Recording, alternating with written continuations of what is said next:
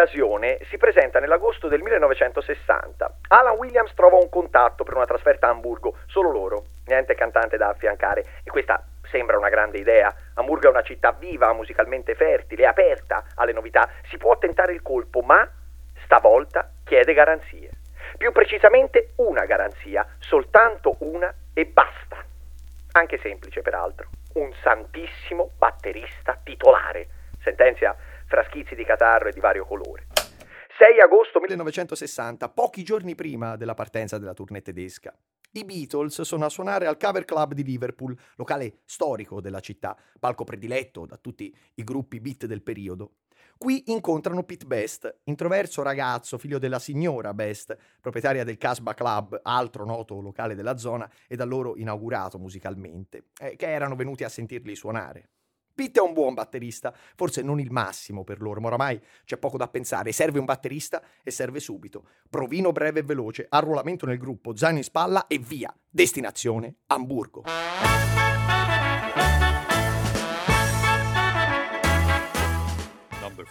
Caso Zero Media presenta Scarafaggi, Across the Beatles, la storia di quella che è stata la più grande band di tutti i tempi e di quello che, scostando leggermente il tappeto, ha lasciato sotto di sé. Wärst du doch in Düsseldorf geblieben, das wär besser für dich und für Düsseldorf am Rhein. La prima trasferta è quasi una scampagnata, una gita fuori porta, e vista dall'esterno può anche sembrare così. 5 giovani ragazzi in una grande città, la seconda città più popolosa di tutta la Germania. Il cambiamento è sconvolgente. Dai sobborghi popolari di Liverpool alle luci della metropoli, tutto sembra più grande, più bello, più pulito, tutto sembra più. Come locali, loro trovano l'Indra e il Kaiser Keller, non male, 2 in un solo colpo. Sono anche vicini nel quartiere a luci rosse di Amburgo. Il successo non manca neanche, ma ancora è troppo presto. Chi veramente trova qualcosa di importante è Stuart. Ebbene sì. Il talento? No, non esageriamo, quello non lo puoi comprare al mercato, non lo trovi che ti aspetta lì, per strada. Ma l'amore sì. L'amore può arrivare quando meno te lo aspetti. Così come arriva Astrid Kircher, con i suoi capelli biondi, lunghi lunghi. Lei è una vera svolta per lui, ma più in generale per tutto il gruppo. In quanto fotografa, crea il loro primo look. Più glam, più rock, più heavy. Giubbotti di pelle, stivaletti neri a punta, capelli con frangia sulla fronte, belli e dannati, un po' Elvis, un po' James Dean. Detta così sembra a tutti una cazzata, poi insomma, se questa si è messa con Stuart, tanto sveglia non deve neanche essere. E invece, quando dopo pochi mesi tornano a Amburgo per un altro giro di concerti, il successo raddoppia. E non solo quello. Probabilmente non solo per il look, ma vai a sapere. Il loro stile di vita comincia a diventare dissoluto, esagerato. Birra gratis a litri, donne che ogni notte si concedono alla band. Best parla di un numero di 8-9 a sera. I Beatles, che ancora si chiamano Silver Beatles però, sono pienamente dentro al clima che si respira in quelle strade. Iniziano a fare uso di anfetamine che li passa una insospettabile vecchina che a onor del vero dovrebbe solo sorvegliare i bagni. Sopra il palco sono completamente sballati e, dato tutto quello che assumono, c'è da capirli. John su tutti. Spesso durante i concerti, nel caos generale, si diverte a dire cose tipo «Come va, fottuti nazisti?». La gente, ubriaca fradicia, manco lo sente e continua a applaudire.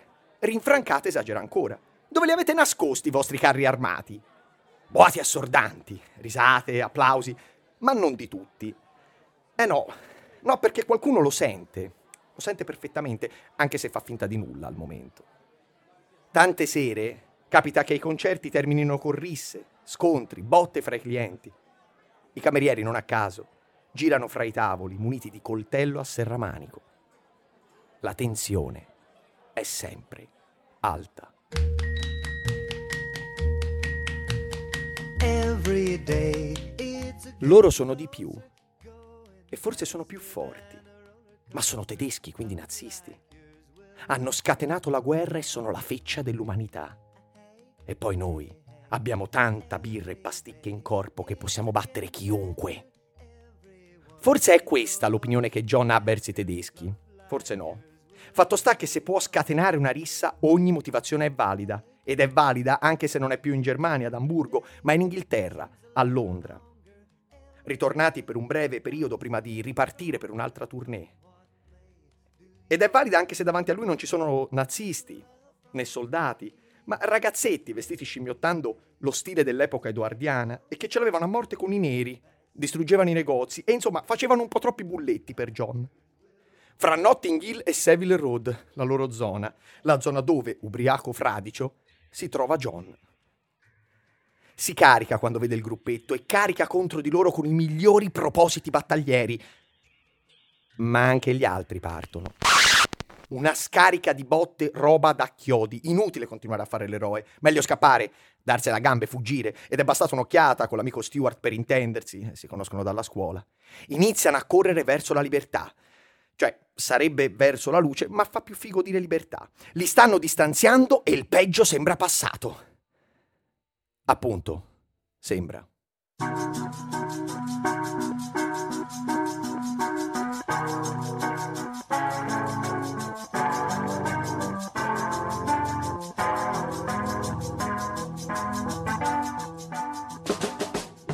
Stuart di quella sera ricorda poco. Ricorda, questo sì, che ne stavano prendendo tante, decisamente troppe. Provano a scappare, ma non c'è modo di fuggire da quel muro di muscoli con un alito decisamente sgradevole che li si para davanti. Sembrano spacciati finché, incredibile, riesce a trovare un varco fra quegli energumeni, vestiti eleganti, che li stanno bombardando di botte e di sputi. Vede in fondo una luce, la sua via di fuga, la sua speranza di salvezza. Si getta verso di essa. Ma prima di raggiungerla, un dolore lancinante esplode come un lampo nella sua testa. Si blocca, perde forza, il corpo si affloscia, cade a terra, di botto. John prova a sorreggerlo fra le sue braccia. In un ultimo attimo di lucidità, alza la testa e guarda verso la luce.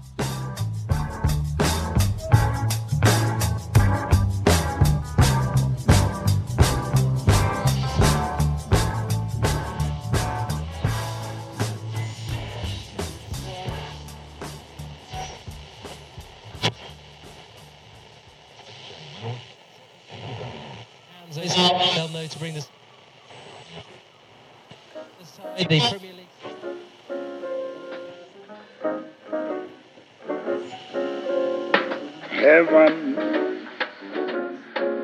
I'm in heaven, and my heart beats so. Questo è lo stile di vita dei Beatles, anzi dei Silver Beatles per ora. Che se a Londra o Amburgo cambia poco, suonano fino alle 2 di notte quando gira bene, poi tornano nel loro sporco e tetralogio che hanno ribattezzato il buco nero di Calcutta. Qui c'è l'altro fondamentale divertimento, il sesso. Sesso allo stato puro. Leggende raccontano che durante l'attività, quando finivano, si gridavano «Cambio!» e partiva un nuovo giro, una nuova corsa, ragazza diversa, ma a ritmo uguale. Ora, che questa condotta scellerata non possa durare è evidente, ma il modo in cui finisce non può essere più banale. Quando quella sera arrivano al locale, per l'ennesimo concerto, e vedono la polizia sul palco, non si meravigliano più di tanto. L'aria che tira per quella zona è il minimo da vedere, normale amministrazione. La loro espressione comincia a cambiare quando quei signori in uniforme si dirigono verso di loro, come non aspettassero altro. E con il manganello puntano uno in particolare. Puntano Giorgio. In mano hanno un foglio, un mandato. Paul, mentre fa le valigie, pensa che tutto questo è davvero paradossale. Devono abbandonare una tournée ricca di successi perché? Perché Giorgia ha 17 anni e essendoci in Germania al coprifuoco non può suonare fino a tardi in quanto minorenne. Quindi devono andarsene e senza nemmeno aver lasciato un segno indelebile. Inutile anche discutere perché loro non hanno manco un permesso di lavoro e quindi tanti saluti a Amburgo, ma sarebbero tornati e quella volta sì che avrebbero lasciato un segno indelebile. È una promessa.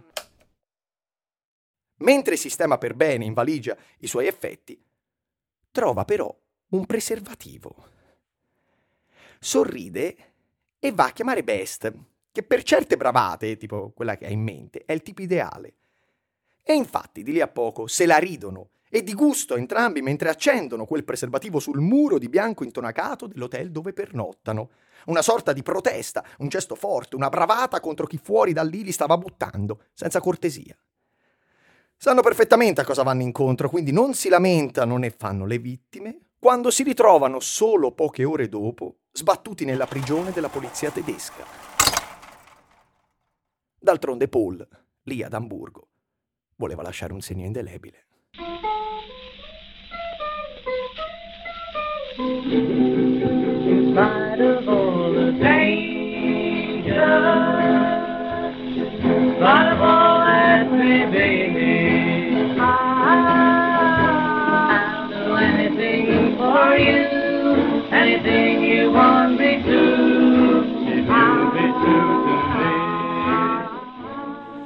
Stavolta il successo è talmente evidente che se lo portano pure di ritorno in Inghilterra, senza Stuart, rimasto a Amburgo invece, con Astrid, il suo vero e unico amore. La prima data che fanno al Town Hall Ballroom ha un successo clamoroso. Vengono in pompa magna chiamati per una serata al Cover Club il 9 novembre 1961, che registra il tutto esaurito. Ed è qui, proprio in questo particolare luogo, che parte la cavalcata dei Beatles verso la storia. Lui è a sedere, pentito e disgustato, in un ambiente scuro, umido, puzzolente. Lui è lì, fra i tavoli. E però lui lì non ci vorrebbe stare. Lui, che è tutto quello che i Beatles non sono. Ricco, ebreo, schizzinoso, insopportabilmente educato, mercante, omosessuale, uomo da giacca e cravatta fissa, fan della musica classica. A 200 metri dal suo negozio di dischi si trova al Cover Club, ma lui, Brian Epstein, figlio di Harry Epstein, nome già sentito, non c'è mai andato. Non può sopportare di mischiarsi in quel marasma di gente sudata, appiccicata, che fuma, beve, sputa, bestemmia. Tuttavia quel 9 novembre, fra i tavoli strapieni del Cavern, c'è anche lui. E il motivo è lo stesso che ha portato tutti gli altri giovani spettatori dentro quel piccolo, troppo piccolo, locale. È curioso di sentire questi Beatles, di cui tutti tanto parlano. Persino il Mersey Beat, il giornale per cui qualche volta scrive recensioni. Quando fanno il loro ingresso in scena, la sua espressione è di stupore.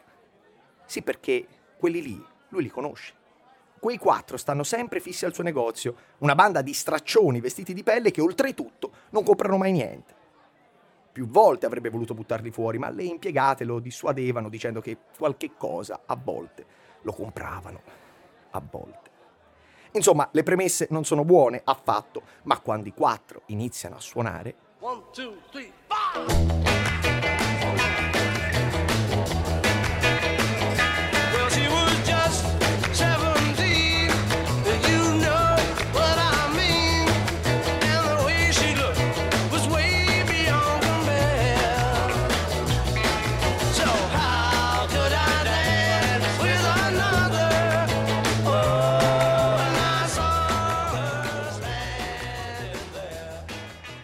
È amore. Amore a prima vista, nonostante non siano l'esempio della polizia o dell'ordine, nonostante il fatto che mentre suonano fumano, mangiano, chiacchierano e fingono di picchiarsi, nonostante voltino volontariamente le spalle al pubblico e ridano dei loro scherzi, nonostante tutto questo, la loro presenza è palpabile. Brian Epstein non può che rimanerne affascinato.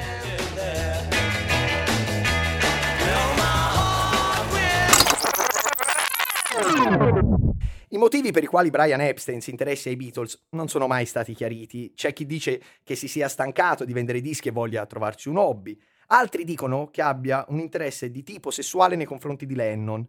Pete Shotton, migliore amico di John e primo membro dei primi Quarrymen, anni dopo rivelerà che Lennon aveva concesso a Brian di masturbarlo in una vacanza trascorsa insieme in Spagna. Chiacchiere, dicerie. Nei fatti Epstein si rivelerà indispensabile all'inizio della carriera, anche se quando i contratti diverranno poi multimilionari verrà fuori il suo lato cordiale, generoso, gentile, ma niente affatto astuto. Centinaia di milioni farà perdere ai Beatles per i suoi accordi al limite del ridicolo. Eppure all'inizio non è per nulla così. No, perché Brian all'inizio è un tornado in piena per i quattro. Per prima cosa li fa cambiare il look. Via i giubbotti, niente più stivali, non più. Adesso lo stile cambia. Meno heavy e glam, più pop e classico. Giacca, cravatta, camicia e ogni fine canzone un inchino. Poi, instancabile, passa ai loro discutibili atteggiamenti sul palco. Niente scherzi, niente cibo, no, non più in nome della serietà, anzi meglio, della professionalità. Gli spettacoli vengono resi meno lunghi, un'ora può bastare, ma maggiormente intensi e pieni. Ecco Brian Epstein. Sconvolge tutto. Ha idee chiare e precise, i locali glieli trova, i provini glieli trova, tanto basta. Tutti accettano di buon grado i suoi dettami. Tutti, tranne uno. E indovinare chi è abbastanza semplice. John accetta quasi tutto, ma l'ultimo bottone della camicia lo tiene sbottonato, perché gli stringe la gola e poi non può cantare. Accetta quasi tutto, ma il nodo della cravatta non lo vuole stretto, meglio largo, così respira. Infine, niente scherzi, va bene, ma qualcosa sul palco, fuori copione, ci scapperà sempre, perché lui è John Lennon. Brian concorda, vuoi per amore, vuoi perché chissà dire di no a Lennon. Comunque, in pochi anni abbiamo un altro cambio del gruppo, una nuova immagine, una nuova partenza e soprattutto una nuova storica data. 6 giugno 1962. Giorno dell'audizione dei Beatles per la celebre casa discografica EMI. George Martin, il produttore, giusto un nome a caso, non è rimasto granché soddisfatto dalle registrazioni ascoltate, ma vuole dargli un'ultima chance. E i Beatles se la giocano benissimo. O meglio, per loro sì, avevano fatto un ottimo lavoro. Per Martin, insomma, è soddisfatto, non è in estasi, è di fatto combattuto perché sente che sotto quelle giacchette nere ci potrebbero essere dei nuovi idoli. C'è solo una cosa che non lo convince. Il batterista. Il batterista, già, ancora, di nuovo, sempre il batterista. Il problema atavico dei Beatles si presenta nuovamente. La scelta è tenere a tutti i costi Pete Best o cercarne un altro e sbarcare il lunario. Qualche anno dopo Best dirà: sapevo che mi sarei perso il bello della storia. Infatti il bello della storia arriverà di lì a pochissimo, ma non per Best. Molti complottisti dicono che in realtà Best venne mandato via perché Paul e John erano gelosi del suo fascino. Pete era nettamente più bello di loro e con le ragazze cuccava che era una bellezza, ma la verità è che il sostituto ce l'hanno in testa già da un bel po', da quando spesso si incrociavano a Amburgo col suo gruppo, i Roy Storm and the Hurricanes. Pete forever, Ringo never. Questo urlano i fan. L'accoglienza non è delle migliori, ma Ringo è abituato alle situazioni pesanti, la sua infanzia parla da sola.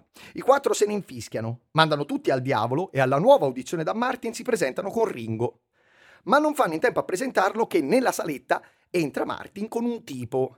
Si chiama Andy White e nella testa del produttore lui sarà il nuovo batterista dei Beatles.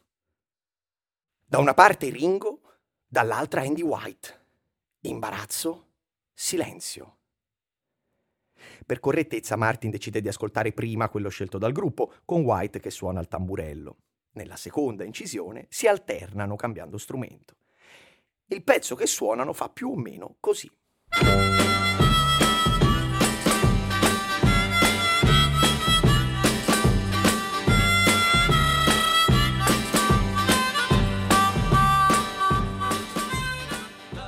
Alla fine della registrazione, George Martin è fermamente sicuro di una cosa. Ringo, il tamburello, lo suona proprio bene.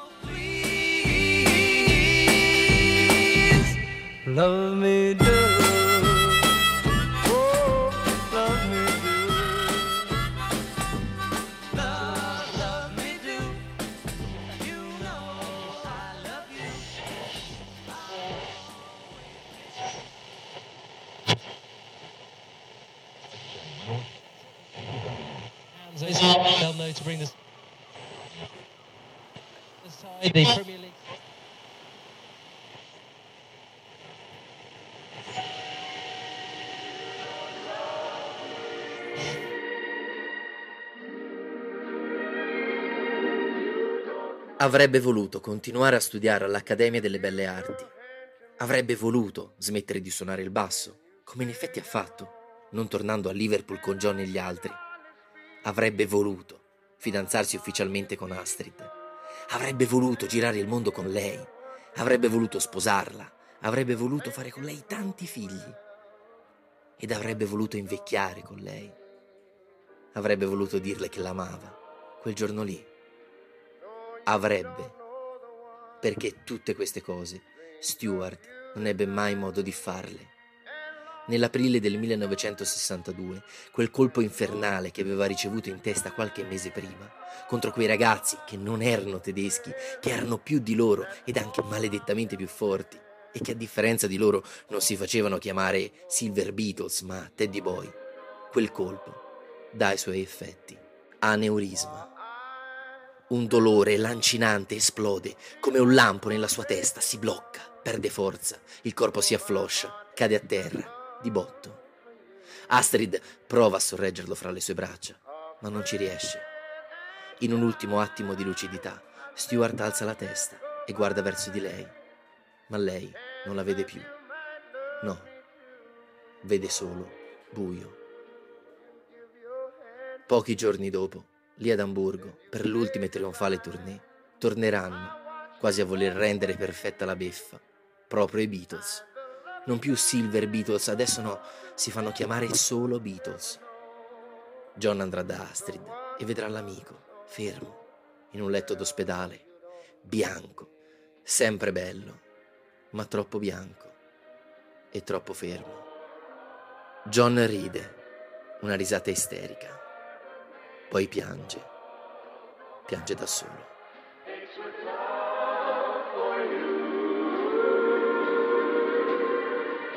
Afraid and shy, I let my chance go by. Please Please Me è il loro primo album ed esce il 22 marzo del 1963. In Inghilterra si piazza al 17° posto delle classifiche vendendo 500.000 copie, tantissime soprattutto a Liverpool. Anche se qui una leggenda racconta che Epstein comprò migliaia di copie per farli salire in classifica. Vero o no? I Beatles stanno iniziando a scalare la vetta. Lennon comincia a pensare che la storia, quella con la S maiuscola, ovvio, non sia poi così lontana. Il secondo album conferma il successo che, si avverte, sta per esplodere. E non solo quello.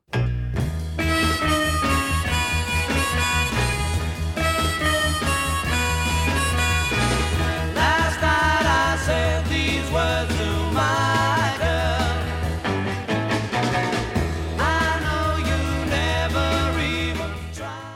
Avete appena ascoltato Scarafaggi, Across the Beatles, un podcast realizzato da Caso Zero Media. Testi e voce Eugenio Nocciolini. Sound design Andrea Casagni. Supervisione artistica Edoardo Orlandi. Si ringrazia per il montaggio Guido Zipoli.